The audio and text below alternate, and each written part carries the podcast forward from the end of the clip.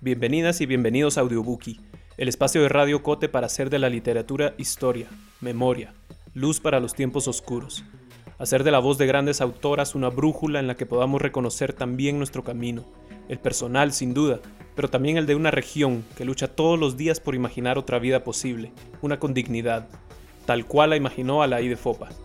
Soy Alejandro García, periodista de Radio Cote, y esto es Audiobookie.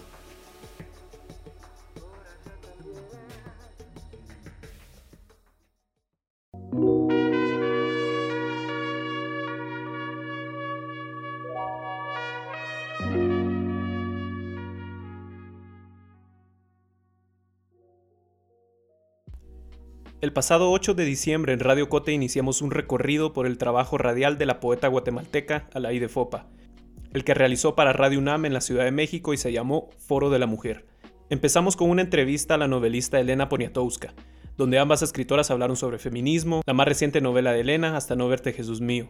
Continuamos con un episodio de nuestro podcast contando más sobre Foro de la Mujer, de su producción, de sus invitadas, de cómo en el 2019 la UNESCO declaró el programa como Memoria del Mundo, por su importancia histórico y cultural.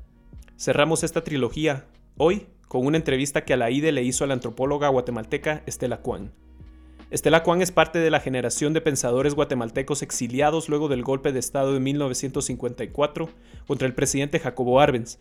Estela, como la misma Alaide Fopa, se reubicó en México en los años 50 fue hasta el 2018 que la editorial Catafixia edita tres libros de Estela, el llamado Tríptico de la Revolución, que su nombre vuelve a sonar en Guatemala.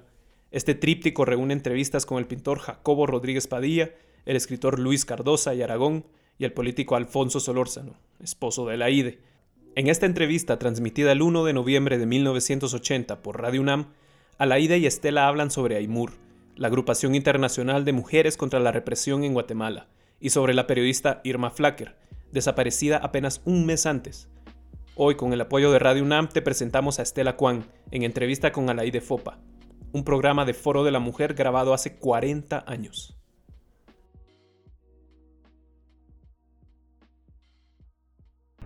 Foro de la Mujer para el sábado primero de noviembre.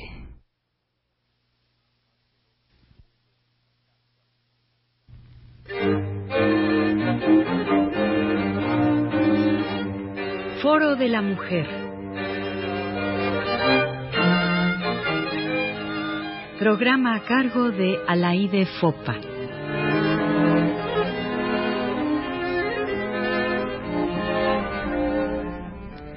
La antropóloga Estela Kwan habla de Aymur. La semana pasada eh, le dediqué yo mi programa a las mujeres de Guatemala, es decir, a las mujeres que en estos momentos sufren en modo particular la represión, a las mujeres que luchan contra la represión, a las campesinas, a las indígenas, que, como decía, representan este hecho nuevo, doblemente nuevo, la participación indígena y la participación de las mujeres en las luchas de liberación. Estas mujeres que, como dijo Luis Cardosa, dejaron su vestido de mariposa para empuñar el fusil. Hablamos de las monjas que tuvieron que dejar sus conventos y que hacen también una vida clandestina.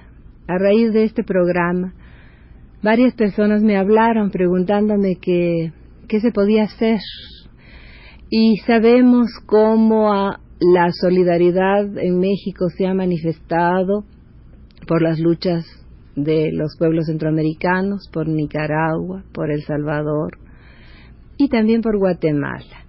Eh, fue una omisión de mi parte y en realidad, eh, sobre todo la falta de tiempo, y me lo proponía hacer, eh, no haber dicho que existe una agrupación, una agrupación de mujeres para las mujeres en modo particular, y que esta agrupación se llama AIMUR.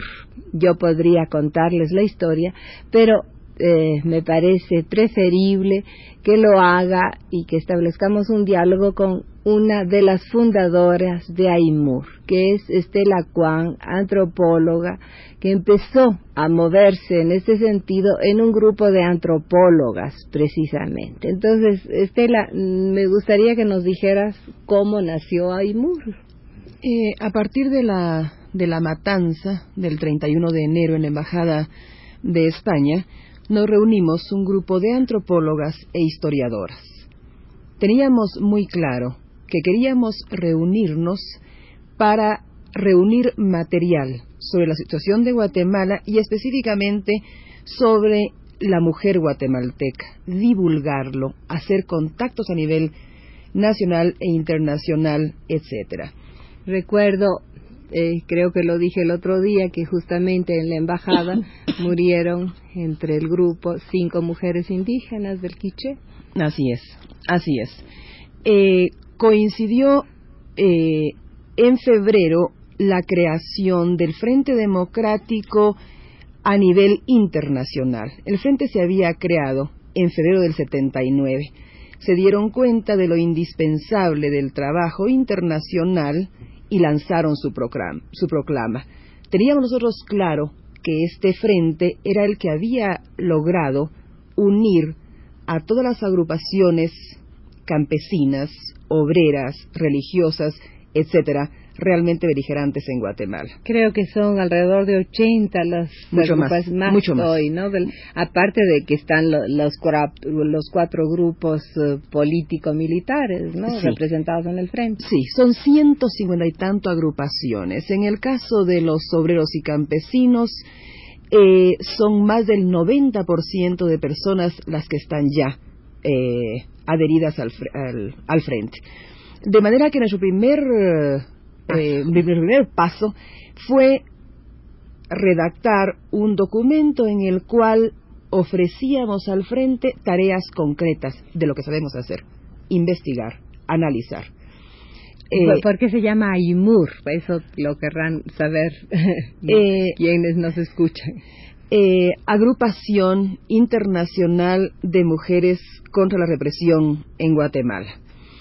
Eh, internacional porque, eh, bueno, son personas de distintas nacionalidades. y está abierta a todas las nacionalidades. Así es, así es.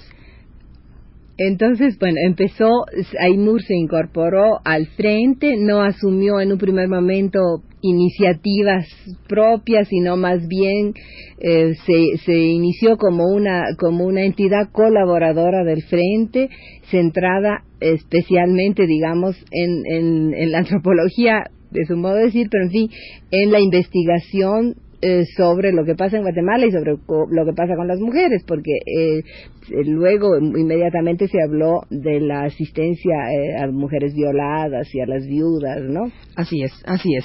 Es decir, nosotros queríamos, queríamos tener suficientes materiales para que aquellas personas que quisieran consultarnos pudieran venir a nuestra pequeña sede. Así ha sido. Eh, es decir, formar un círculo de estudios porque nos interesaba las relaciones interétnicas en el caso de Guatemala, en que, bueno, 55% de la población es, es indígena. Sabíamos que no íbamos a resolverlo nosotros de ninguna manera, pero sabíamos también que agrupaciones como el CUC, como Justicia y Paz, están produciendo materiales sobre la relación. Es la Unión de Campesina, Confederación de Unión Campesina. Así es. Entonces, eh, enterarnos de la realidad, eh, fichar los materiales, etcétera. Pero en mayo, concretamente, unas compañeras campesinas que estaban en una gira para conseguir solidaridad eh, para Guatemala hablaron con Aymur y nos pidieron concretamente ayuda eh, para mujeres viudas y violadas, una ayuda simbólica. Una ayuda económica en la medida que se pudiera conseguir. Así es. Ellas fueron muy claras en ese sentido. Aunque, aunque fueran 10 eh, quetzales, los que ustedes pueden, pueden enviarnos, para nosotros es muy estimulante saber que hay una agrupación de mujeres de distintos países que va a colaborar con nosotros. Siempre lo hemos pensado así y puedo decirte que el primer, nuestro primer eh, envío va a ser de 500 dólares. Sí, eh, fue entonces cuando se crearon los llamados sobres de la amistad. Así es, así es, que han tenido una respuesta muy hermosa, muy hermosa en cuanto a que yo creo que se necesita realmente tener una gran conciencia para comprometerse anualmente con una cantidad. Esas personas que son contribuyentes a la vez han hecho propaganda y ellas han conseguido dos o tres sobres de la amistad más. Es una contribución anual. Anual. Pero eso no excluye que alguien la pudiera plantear mm, eh, semestral o alguna No rechazamos no, cantidad, no se rechaza. Es decir, que eh, lo que tenía un carácter, mm, digamos, académico, aunque suene un poco mal en este terreno tan patéticamente humano, eh, cada vez se ha ido volviendo uh, más efectivo en el sentido de la ayuda y esta ha sido, esto es ahora su, su misión peculiar, es decir, difundir, informar, conseguir la información, pero con el objeto de obtener esa ayuda. Y entiendo que ahora también hay otro tipo de iniciativas, ¿no? Aymur está organizando un acto eh, un acto de solidaridad donde se manifestará, se hará público con colaboración de artistas importantes, etcétera, como suelen hacerse estas cosas, eh, donde se recordará y se hará presente la situación de Guatemala. ¿No nos quisieras decir algo sobre esto? Eh, sí, esto va a realizarse el 11 de noviembre en el Justo Sierra a las 7 de la noche. Eh, Julio Sonorzano, el grupo Sanampay, y Cita, Cita Rosa han aceptado ya eh, generosamente estar con nosotros. Entonces, el Frente tiene distintas organizaciones, como la Coordinadora Cristiana, por ejemplo, eh, una agrupación de estudiantes, un comité de profesionales, cada quien va a hablar sobre sobre lo suyo específicamente. Es decir, en este acto van a participar las diferentes organizaciones que pertenecen al frente y que están en México. Así es, así es. Eh, y después de esto se eh, va a hacer el va a ser la otra parte, la parte musical, digamos. Entonces eh, yo diría a la IDE que para nosotros era importante crear una organización que más tarde pudiera, eh, pudieran adherirse muchas mujeres más y muchas actividades. Era importante crearla, eh, darle nuestro apoyo al frente y lo que el frente eh, solicitara de nosotras, que te diré traducciones, síntesis, lo hacíamos con el mayor de los gustos.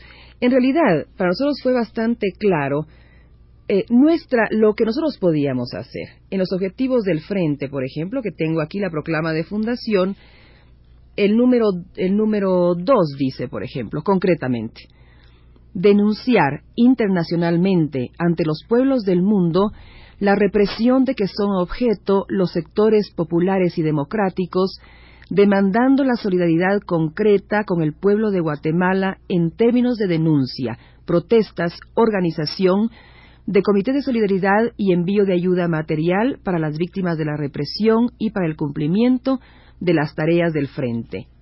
Es decir, que AIMUR cumple con todos los requisitos. Exactamente. Es decir, denuncia, eh, colaboración, información, difusión y recaudación de fondos. Eh, yo estoy segura que muchas personas están deseosas, porque además me lo han manifestado, de poder, de responder a este llamado que se hace cada vez más urgente en esta fase que se acerca a ser la fase final. Eh, el proceso de Guatemala tal vez eh, ha sido menos conocido que otros, eh, pero se ha realizado dentro de una gran madurez y hoy también necesita, como lo necesitó Nicaragua, como lo necesita El Salvador, el apoyo de México, el apoyo de los amigos.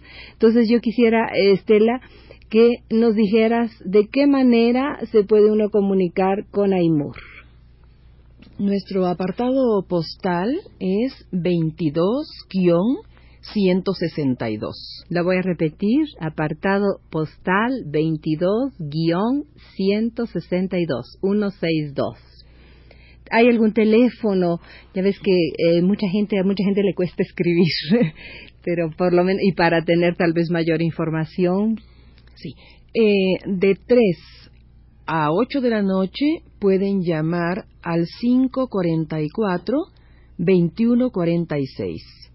¿Quieres repetirlo, Estela? Sí, 544-2146. Eso en las tardes. En las tardes. De 3 a 8 de la noche. Sí. Y de 8 a 12 de la noche pueden llamar al 689-1198.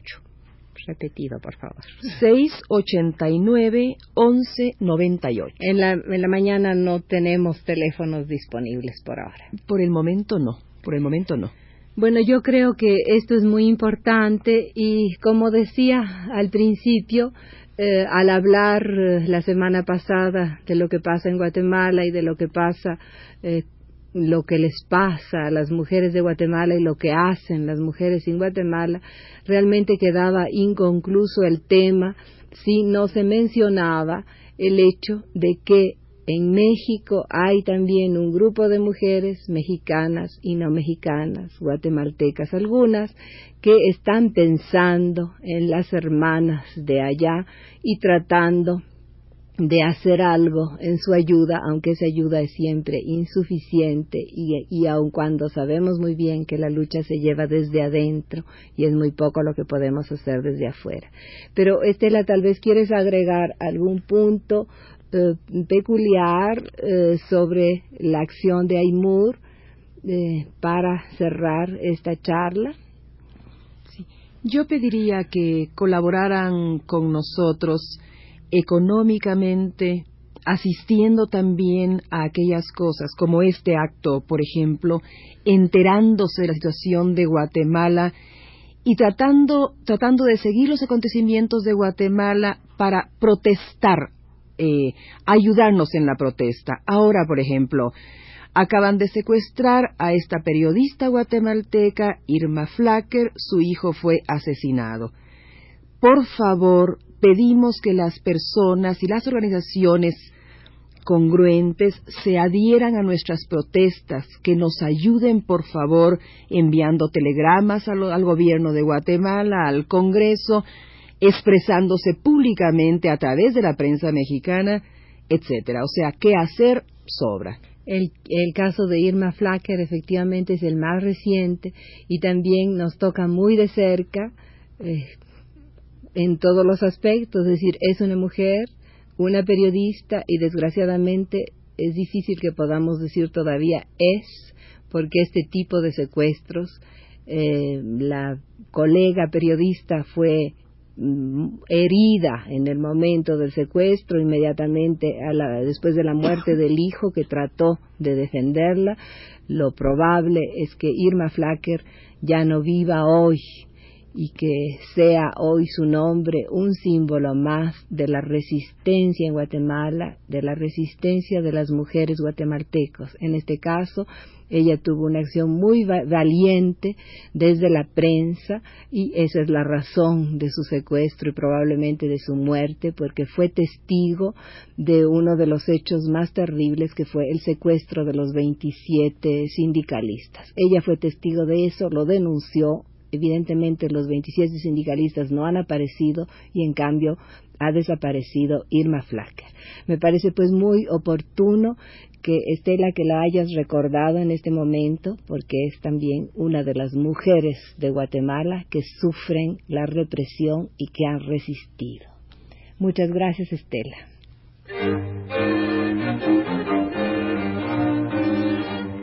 Foro de la Mujer Programa a cargo de Alaide Fopa.